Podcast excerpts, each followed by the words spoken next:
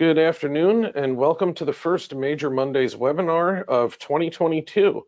Uh, today we're going to be talking about maximizing recovery in New York motor vehicle accident cases, dealing with the 50K threshold and loss transfer. And there I am. Hello, everyone.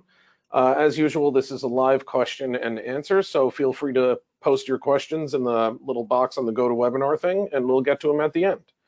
All right, so what is New York's no fault law? Why are we dealing with whatever this is? So it comes from Article 51 of the insurance law, and there's mandatory policy endorsements uh, in regulation number 68. It's the one I cited to there. Uh, it applies to accidents arising from the use or operation of a motor vehicle in New York. And what it provides is first party benefits and coverage for quote unquote basic economic loss. Um, and it bars any suits in insurance law 5104 between covered persons. Now, the reason I'm laying all of this out is because every one of these distinctions matters, and we're going to get into that. So, where does it overlap with our comp claims? Well, it's actually referenced in section 29, uh, 1A and 2A. Um, there's no subrogation or reimbursement rights for the first 50,000 paid in lieu of first party benefits. So what's the effect on our lien? Uh, well, there's a $50,000 carve out to our section 29 lien. Now let's talk about the reason everyone's here for this webinar today, uh, exceptions to the $50,000 carve out, and then we're gonna get to loss transfer at the end. So I went through this definition at the beginning very briefly. Use or operation of a motor vehicle in the state of New York between covered persons, uh, and its basic economic loss comprised of the first 50,000 from all sources, um, and it's in lieu of first party benefits, which is indemnity up to 2000 per month for not more than three years. And we're gonna go through why every single one of these little distinctions matters. So, seems kind of um, obvious, but what is a motor vehicle? Well, we, we have a statutory definition for it. So uh, it's in insurance law 5102F. That's the one that has all the definitions for the no fault law. Um, it includes fire and police vehicles, excludes motorcycles, um, but it does point to vehicle and traffic law 311, and this is how we start going down the rabbit hole. So what does vehicle and traffic law 311 say? Well, it points to vehicle and traffic law 125. Um, but it also includes tractors and trailers, and it excludes agricultural equipment, uh, snow plowing other than snow for hire, uh, and caterpillar and crawler type equipment um, being operated on a contract site. So what does vehicle and traffic law section 125 say? Every vehicle operated or driven upon a public highway which is propelled by a power other than muscular power. Uh, and there are some exceptions that they list, for instance, you know, like motorized scooters um, and things of that nature. But uh, here's a practical example. So being hit by a backhoe on a construction site, well, Caterpillar and construction type equipment on a contract site are not part of the definition of a motor vehicle. So that would not qualify, meaning there's no no fault coverage available for that person, meaning there's also no 50K carve out for our lien. Um, or what about a luggage vehicle, you know, on the tarmac at JFK or LaGuardia, where it's just shipping luggage back and forth from the plane to the airport? Uh, well, that's not operated on a public highway. Um, that's just driving around exclusively on a property that's leased by the Port Authority to the airport. So that, believe it or not, even though it may just be a truck, you know, driving luggage back and forth, it's technically not a motor vehicle under the statute. So all of this matters because if there's no 50K or if there's no no fault coverage available, there's no 50K carve out to our lien. So in those situations I just referenced, like the backhoe or the vehicles on the tarmac, uh, we would argue there's no 50K carve out. So what is use or operation of a motor vehicle? Now we're starting to get into the weeds a little bit. So um, good case to look at to sort of uh, frame your reference point on this. Walton versus Lumberman's Mutual uh, Insurance Company. And um, there they talked about how the mere fortuity of unloading a truck doesn't support a claim for no fault benefits. The vehicle has to be the proximate cause or be a proximate cause of the injury. Um, no fault benefits are unavailable when the party uh, was injured by an instrumentality other than the vehicle itself. Um, and they pointed to intentional torts always being excluded from the no fault coverage historically.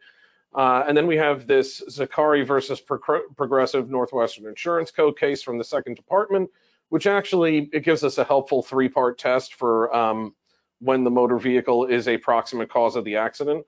So the accident must have must have arisen from the inherent nature of the automobile. The accident must have um, arisen or must have risen within the natural territorial limits of the automobile. Um, so you know, unloading or loading uh, must not have been terminated, or the use or operation of the vehicle must not have terminated. Uh, and the automobile uh, must not merely contribute to the to cause the condition which produces the injury, but must itself produce the injury. So some specific use or operation examples, just to provide some context for this. So uh, a cement chute on a cement truck striking a plaintiff while unloading cement. Yes, use or operation of a motor vehicle.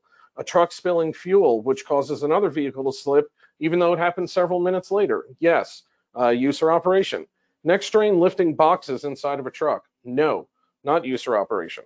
Slipping on ice while leaving a truck. Um, you know, the vehicle, for instance, is just the mere situs of the incident. Unsurprisingly, no, no no-fault coverage available. Uh, alighting from a bus into a hole in the street. So here we had a plaintiff that was actually leaving a bus uh, and then they stepped into a pothole and got hurt. No, not use or operation of a motor vehicle. Explosion of a gas stove in a motorhome. No, uh, failure to escort a patient from an ambulance to a hospital door, then they got hurt on the way. No. Um, oh, repeated that one twice. Um, but a snowmobile striking a parked automobile, also no. Um, so you can sort of see what the um, pattern is here. That if it's just if a vehicle is just sort of tangentially involved in the sense that the person was interacting with it, but it wasn't the use of a motor vehicle as a motor vehicle that caused the actual accident or was a proximate cause of the accident. There's no no fault coverage, and then there's no 50K carve out to lien.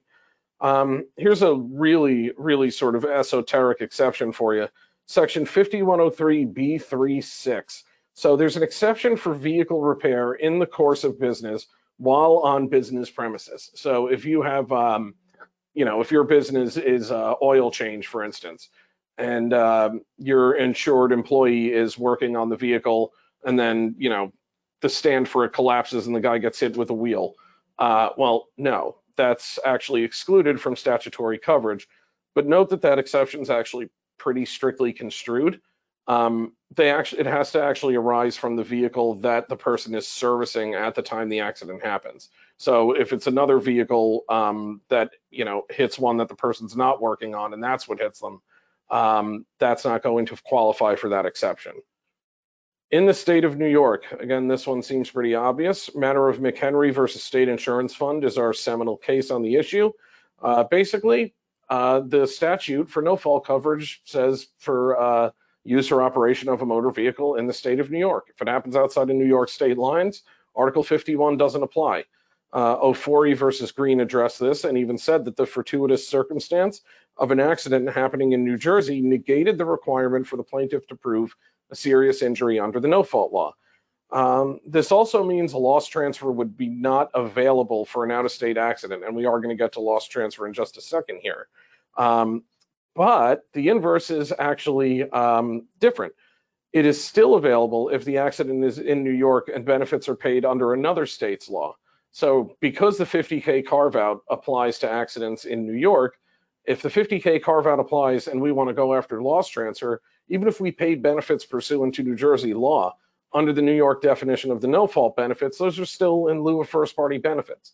And so we've successfully argued for loss transfer for out of state uh, comp statutes for in state accidents in New York. Between covered persons, one of my personal favorites. Uh, Stedman versus City of New York is a good case to look at that that'll instruct you on this topic. Um, so a covered person injured in the accident caused by a non-covered person is entitled to receive first party benefits, right? They're covered through their own, you know, no fault coverage, but the bar under 5104 doesn't apply. Uh, they can actually also bring an action against the non-covered person for economic and non-economic loss without the need to prove the serious injury threshold. Um, but the first party benefits provider would have a lien, so the covered person can't recover twice. Um, but because you know the at fault party is uninsured, the person that got hurt can recover their, under their own no fault policy and they also can sue. Uh, and so in that case, the carrier had a section 29 lien on the recovery from non-covered defendants only. Um, so the city of New York was determined not to be a covered person, as was the company that they um, had used to repair the traffic light. Those are not technically covered persons under the statute, but there were other defendants, individuals who were covered persons under the statute. And so uh, the court actually bifurcated the recovery, and there was no right of recovery on the Section 29 lien against the recoveries coming from the covered persons, but yes to the ones coming from the city of New York and the company uh, that the city hired to do the repairs. So what is the definition of first party benefits? Because this actually kind of matters. Um, so it's the first 50,000 paid in necessary medical treatment, loss of earnings up to $2,000 per month for not more than three years, and up to $25 per day for reasonable expenses for the first year from all sources. I put that in caps and I bolded it. The carrier does not have to pay the full $50,000 before we have lien rights. Uh, don't let anyone tell you that. If um, the no fault carrier chips in for medical treatment before they find out that it's a workers' comp case, sure, they're probably going to try and get reimbursed for it in front of the board uh, eventually, or the health insurer might pursue a HIMP 1 claim against the carrier. Um, but for practical purposes, it all adds to that $50,000 threshold. So you want to make sure that no other benefits are being paid as part of that first 50,000, because as the workers' comp carrier, you're not necessarily on the hook for the full 50. Um, and then the first party benefits definition there, less 20% of lost earnings. So if you have a loss transfer claim and they say I'm only going to reimburse 80% of your indemnity, believe it or not, that's actually legitimate. Uh, amounts recoverable from Social Security disability, workers' comp, or regular disability benefits, Medicare, uh, and amounts deductible under the applicable insurance policy are all subtracted from the definition of first party benefits. Um, Note that schedule loss of uh, schedule loss of use award is considered to be part of basic economic loss, except to the extent that the total value of the award goes over 50,000, regardless of the period it's attributed to. So there's actually a case on the topic where the SLU is paid something like five years after the date of loss.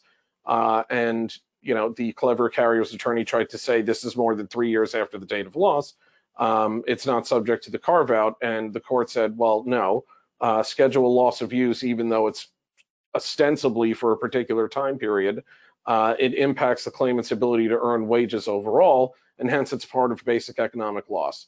Um, but if the SLU takes you over 50K, obviously you retain lien rights on the amount over 50. Um, here's something I really want to stress, uh, and if there's one takeaway you take from this, it should be this little tidbit here. There is no analogous payment under the no fault law to a Section 32 settlement. Uh, what do I mean by that? Well, we can pay indemnity, we can pay medical. Um, those are also covered under the no fault law. That's why those benefit payments we make are in lieu of first party benefits. There is no waiver of the right to future no fault benefits. Um, yes, you could do a lump sum settlement of future no fault indemnity. That's permissible. There's a whole written form for it. But a surrender of no fault medical treatment is actually invalid per the Department of Financial Services. Um, so there is no analogous thing to a surrender of the right for future compensation benefits.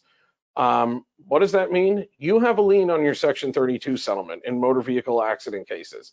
If you only paid 5,000 in comp and then you paid a $25,000 Section 32 settlement, your total paid on the case is $30,000. And then say there's a third party motor vehicle accident settlement. They're going to try and tell you you're not entitled to reimbursement. Well, that's false. You're entitled to approximately two thirds of $25,000, i.e. the value of the Section 32. So just keep that in the back of your mind because I see that happen all too often. All right, here's just a little math example of why this 2K limit actually matters. And um, if you end up paying over 50,000 on the case, so in your high exposure or catastrophic cases, this really isn't gonna matter, um, you would never argue this point. Why? Because if you're arguing it's not part of the 50K carve out, you're simultaneously arguing it doesn't get added to the calculation of when I reach the threshold. Um, you're saying, oh, this doesn't qualify as no fault benefits. Well, practically that just means you're going to reach the threshold later on. Other benefits are going to have to be paid in lieu of first party benefits. So if you pay over 50, it's six in one hand, half dozen in the other. You're not making this argument. But if you've paid less than 50,000, uh, here's an example of why this matters. Um, so the say the carriers paid uh, $45,000 only on the case, it's now closed. Uh, but over the course of that time, we paid indemnity at the statutory max rate for three months. And say that that results in over $4,000 per month paid in indemnity. Well, only $2,000 of that is subject to the carve out. So say, for instance, this results in $7,500 $7, being paid over 2K per month over the course of three months. You're entitled to approximately two thirds of that 7,500, regardless of whether you've paid 50,000 in comp in a no fault case. Uh, why? Because that's the amount that exceeded $2,000 per month in indemnity. So you should be getting back about $5,000 of that excess payment. Uh, the same goes for the time limitation um, of three years. Uh, so where might this matter? A minimal LWEC classification where you're paying a statutory minimum of $150 per week you know, even the minimum is going to go on for 225 weeks. You're going to get past that three-year threshold. And if you haven't paid over $50,000, you should still be entitled to assert your creditor offset rights against the indemnity payments under the LWEC classification, regardless of whether you've gotten to 50, uh, as long as it's after three years or more than 2K per month. Uh, again, just note that the SLU is an exception to that. All right, loss transfer. So this is how we get the 50K back. So what we've been talking about is how can we successfully argue that there is no 50K carve out to our lien? Well, let's say we can argue that. Can we get it back from another source? Um, well, ordinarily, uh, the 50,000 paid in lieu of first party benefits is not recoverable, not subject to a lien.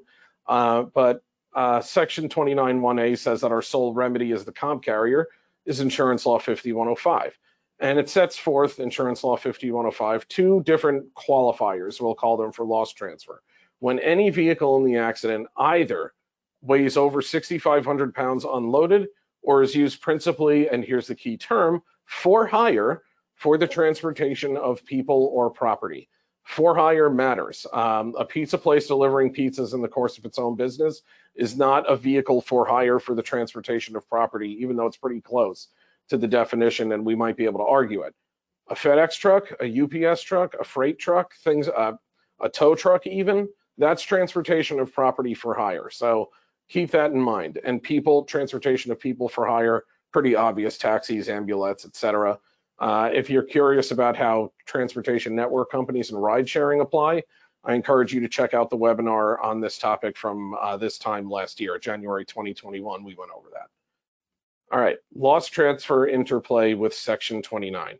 So the carve out still applies. Um, and uh, when, when, the carve out still applies, even if loss transfer is applicable. And why am I making that point? Because I see people all the time, um, you know, different adjusters try to argue, well, this case qualifies for loss transfer, hence I have a lien. That's not true. Um, it's close to being true, but it's actually technically incorrect.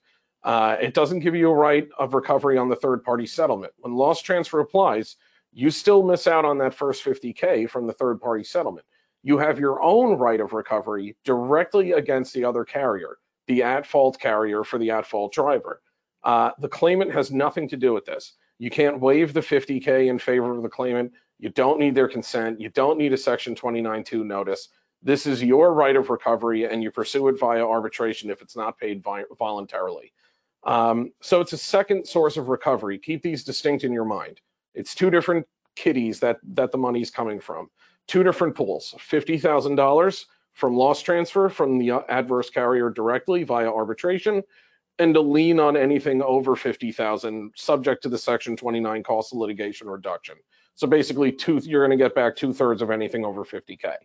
Um, an example, uh, say the total we've paid is 100,000 uh, and we get 50,000 back by loss transfer, we'd get approximately two thirds of the remaining $50,000 back via a lien recovery. Um, so why might loss transfer actually be better than a Section 29 lien if we have a clear loss transfer case with clear liability?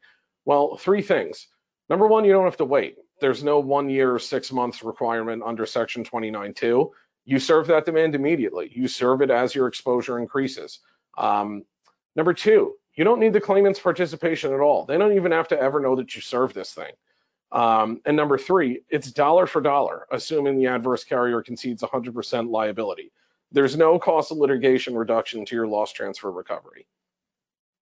what you need for loss transfer. We're distilling it down just to the very basics, and then we're going to wrap this webinar up. Um, so you need an accident that qualifies for no fault coverage. Remember, that's use or operation of a motor vehicle in the state of New York. Um, you need an existing no fault policy for the responsible party. Um, and note that that the, the mandatory policy endorsement in New York is that $50,000 for no fault. So any carrier writing a motor vehicle policy in New York is going to have that $50,000 coverage is available, and that's what your loss transfer claim is against. Um, and carriers are mandatory signatories to intercompany arbitration under the law as well. Um, so basically, if they're writing a policy for automobile or comp coverage in New York, they're subject to loss transfer, except a comp carrier cannot be a respondent to intercompany arbitration. Keep that in mind. Um, you need proof of the qualifier, uh, and that's the 6,500 pounds unloaded or uh, transportation of people or property for hire. Uh, you need some negligence. Loss transfer is not strict liability. The statute said it applies to the extent that the other carrier would be liable, but for the no fault law, to pay damages in an action at law. In other words, if an arbitrator determines that your driver is 50% at fault, the claimant's 50% at fault, you're going to get 50% of the award. Uh, so negligence matters. And uh, finally, you need proof of your damages. Payment, ledge, payment ledger, HCFAs, um, you know, uh, FROIs showing you paid the indemnity, anything, anything to that extent. Uh, that's what you're going to need to bring to the table for a loss transfer case. All right, maximizing your reimbursement. Um, so remember, loss transfer is better uh, if it's a clear loss transfer case with clear liability because it's dollar for dollar. You don't have to wait and you don't need to claim it. Uh, if loss transfer is unavailable, you should be looking for carve out exceptions and exclusions. Uh, remember to be proactive with regard to both the loss transfer claim and the Section 29 lien. Uh, in other words, start pursuing these things from the outset of your case. The longer you wait, the harder it will be to prove either of them. Uh, and coordinate efforts with defense of the workers' compensation claim. Always keep an eye on that global settlement. It's one of our favorite ways to reduce exposure. Uh, and keep an eye on when you might need to submit a new loss transfer demand. And if you want to learn anything more on this topic, um, we're happy to announce that the New York Workers' Comp and Subrogation Risk Transfer book for 2022 is out and live. So if you want a copy of it, it has this, it has HIMP ones, uh, Kelly, Burns, you name it, it's all in there. So if you want a copy, email me cmajor at loisllc.com. I'll be happy to forward it along to you. Now let's see if we got any questions before we wrap up. Next month, we're going to be talking about predicting HIMP 1 exposure and defending HIMP 1 cases. So uh, it's an exciting topic. I hope you'll uh, hope you'll be a part. Let's see if I can uh, expand this out. No, definitely no questions. All right, like I said, um, if you want to copy the book, feel free to email me. Uh, other than that, until next month, thanks for joining.